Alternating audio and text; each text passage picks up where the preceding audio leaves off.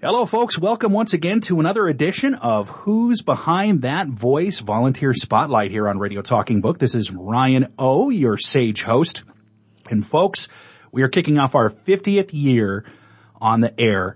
We're going to celebrate all year in 2024, and I can't think of a better way to start off the festivities than to talk to our volunteer of the month, MeMe Smith. MeMe, welcome to the show. Hello, good to be here. And uh, MeMe, of course, you may know her voice from listening to the Council Bluffs Nonpareil. Is it Nonpareil or Nonpareil, MeMe? I say Nonpareil. Okay, I do too. Non, I think it means unparalleled. Um, it, it's it's the Council Bluffs Nonpareil every Friday afternoon at five, and we also have a history with MeMe. Uh, she's read in the past uh, some health and some FYI, and she was a member of our staff for a while. But we'll get to all of that. First of all, MeMe, tell us about your background. Where were you born and raised and, and what brought you to Omaha? Okay, well, I was born in Pierce, South Dakota, lived there until I was four. Then the family moved to Seattle and we were there until I think about t- age 12, then Louisiana until about age 14 and then New Jersey. And most of my family is still in New Jersey. Everybody asks if my dad was in the military. He was not. He was an engineer with Boeing and did different things uh, at each of those divisions. Was your dad in charge of tightening the bolts on on plane doors and panels and such? No, the last thing that I knew was that he was in ground support. So he apparently designed equipment that was used for ground support.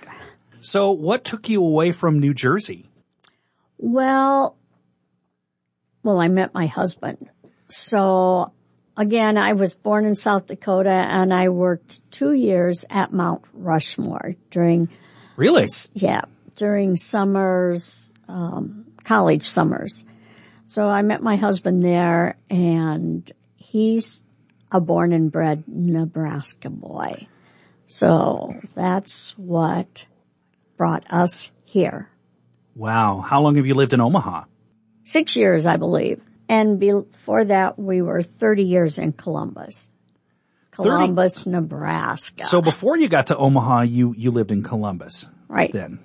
Very Certainly. much. So tell me about your time in Columbus. What did you do while you were there? Well, drove kids to school a lot. Um, but I worked in retail for a while and I worked for two, I believe, two or three smaller businesses. Um, before I went to work as a librarian and that was in Schuyler, Nebraska. Uh-huh. So I drove back and forth about 20 miles every day and actually enjoyed the drive because I listened to audiobooks all the way. Wow. Of course. And, yes. and this is what I'm anxious to talk about. Your time as a librarian because your personality just seems to fit right into that, at least to the stereotype of what we think of with librarians. Uh, very calm and orderly and, and, and friendly. So what was your favorite part about being a librarian? So yes, I loved working with the patrons. Um, but as I moved through my years there, my emphasis changed and I didn't get to do that as much as I liked. There were a lot of other things that I had to do. I also enjoyed reading reviews, so that was nice. But again, that was something that I did when I didn't have to deal with other things. So people don't realize that we do a lot of grant writing, a lot of technical mentoring other librarians coming up through the ranks, um, so to speak when I first started there, I wrote a grant and we brought in, I want to think 23, that wasn't the one for 23 computers, maybe eight computers. Uh, and I did not know what I was doing at all, but I did it. Well, you're in and good it company. worked. And we may, yeah, uh, I think at the time the grant was written to the Nebraska Library Commission. Um, it was called an LSTA grant, Library Services and Technology Act. And I think on a home phone, you would still see LSTA as one of your things that you had to pay in when you paid your monthly bill. Uh huh. Um, but anyway, I think at the time I wrote one of the largest grants that the Library Commission had okayed up until that time. So, and I didn't know what I was doing. So, But you lasted 30 years, uh, or there. Uh, were, were you No, a, no, no. Were you I- a librarian for 30 years, or how long no, were you a librarian? 16, 16. My last 16 years of being in the workforce, um, before I retired. So 16 years. Gotcha. And there was a lot. And I loved going to conferences and visiting with people. That was actually one of my favorite things to do too. So, from Columbus to Omaha is quite a step up, in, at least in terms of geography. What brought you to Omaha after you left Columbus? My kids. Ah. So, uh, I had two kids who are living here in the metro area, and then I have another son. So I have four kids, um, a daughter and three sons. And so my daughter and one of my youngest sons, and I say one of them because they're twins. I have twins. Um, so my daughter and one of the twins lives here in Omaha. One of the twins lives in Lincoln. And then my oldest son lives in the Kansas City area. So this got us closer to everybody. Otherwise it was a five minute, or five minutes, yeah, that would be nice. A five hour drive from Columbus to Kansas City, whereas from here it's a three hour Wow. drive. Yeah. Yeah, It's a lot shorter time. right. So, so tell me about your, your family. I know you've mentioned a couple of kids and, and I assume you have some grandkids as well. I do. So I have four kids and, uh, five grandchildren and they range from 22 in age down to eight months. My goodness. So they kind of span the spectrum. Yes, they do. You better give your husband a shout out too. Otherwise you might get in trouble. Ah, So so my husband is Darv and we've been married 50 years and, uh, our kids surprised us with a family get together for our 50th. So is your This year. 50th anniversary this year? Or was it, was it in 2023? 2023. Okay. So I was about to say there's, there's a symmetry to that, but I think you beat us by about one year. So you did a family gathering, huh? Did you stay at home or did you go somewhere? Oh, it was at my daughter's house. So everybody was there, uh, everybody, and that is very seldom for us to have that happen. Tell me how you found Radio Talking Book. Um, after I retired and kind of stayed at home for a couple years, just, um, uh, doing what the bears do. I was just staying home and staying warm. I had had enough years of driving and dealing with the cold and so on and so forth. So for two years I hibernated. I was looking for that word and I finally got it. Hi- hibernated. Um, and then I was ready to get out and meet more people and do more. So uh, I figured that volunteering was a good way to do that. So I looked for volunteering opportunities in Omaha and found radio talking book that way, especially since I retired librarian and a person who likes to read. Um, that just seemed like that would be a good fit. And it was. And it was, And it absolutely. Um, you started out reading uh, health for us occasionally and FYI, Mm-hmm. and then eventually we needed a volunteer coordinator, and and you got the job. So I have to tell you that was a, a great time for us. Tell me just a little about some of the stuff you did as a volunteer coordinator here. Well, helped with scheduling was was a big part of it.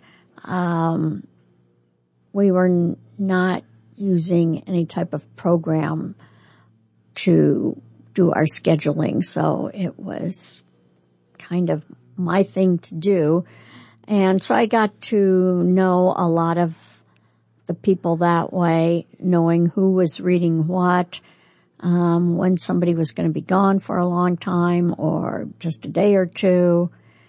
Um, also started a program where I got a couple of great volunteers to contact people on our list here of people who received our radios and listened to us.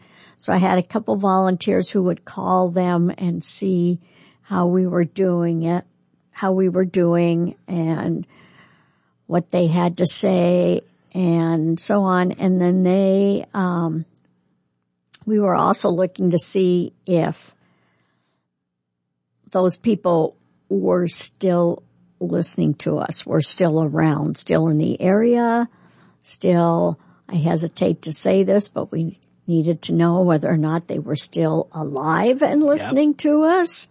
So we learned a lot that way, but that was a program that I got started while I was here. and we're still using it. So that was, and another thing you did, you were beneficial during the pandemic. Um, when we, when we hit the pandemic in March of 2020, you were a great help in uh, transitioning us to remote and keeping all the volunteers kind of going and scheduled and transitioning to reading from home. That was a change and a challenge because when I started here, it was to be out in the public and meet people and less than a year in working that hit. And then all of a sudden I was working from home and not being out and talking to people, but I had a lot of good chats with people on the phone. So that was nice. Yeah. And, um, yeah, going through the procedure they had to use to uh, record from home and then submit their articles.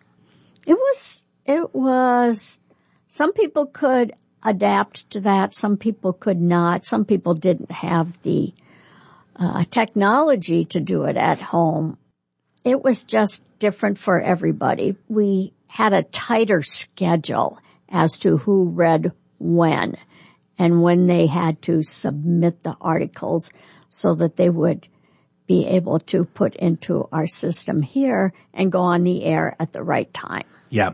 And then you retired in May of 2021, but you're still with us reading the Council Bluffs Nonpareil. So Right. even though you don't technically work here, you still work with us as, as one of our volunteers. So of course, we thank you so much for the, all that you've done for Radio Talking Book. You're, you're an invaluable part of our service.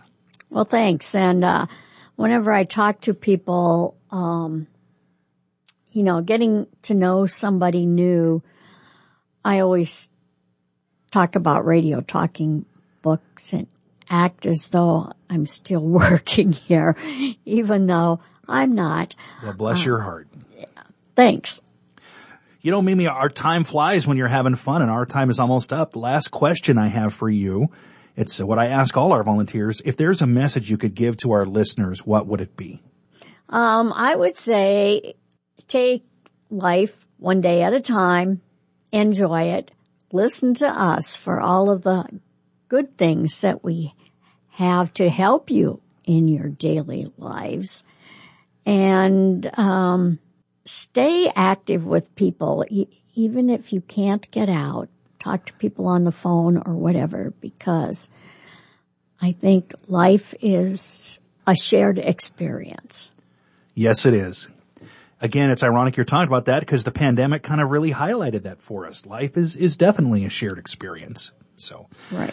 MeMe Smith, our guest this time on Volunteer Spotlight, thank you so much for giving us your time today. And again, thank you for all you do for us at Radio Talking Book. Thanks for ha- having me for this. And it's kind of a humbling experience. So, but I will say we always love to have good people here and we have lots of good people here and it's been a joy. It has been a joy and it's been wonderful talking to you. Our guest today has been MeMe Smith. You can hear her every Friday afternoon at 5 reading the Council Bluffs Nonpareil. This is Ryan O with Volunteer Spotlight. Who's behind that voice? Thanks so much for listening and please stay tuned for our next program on Radio Talking Book.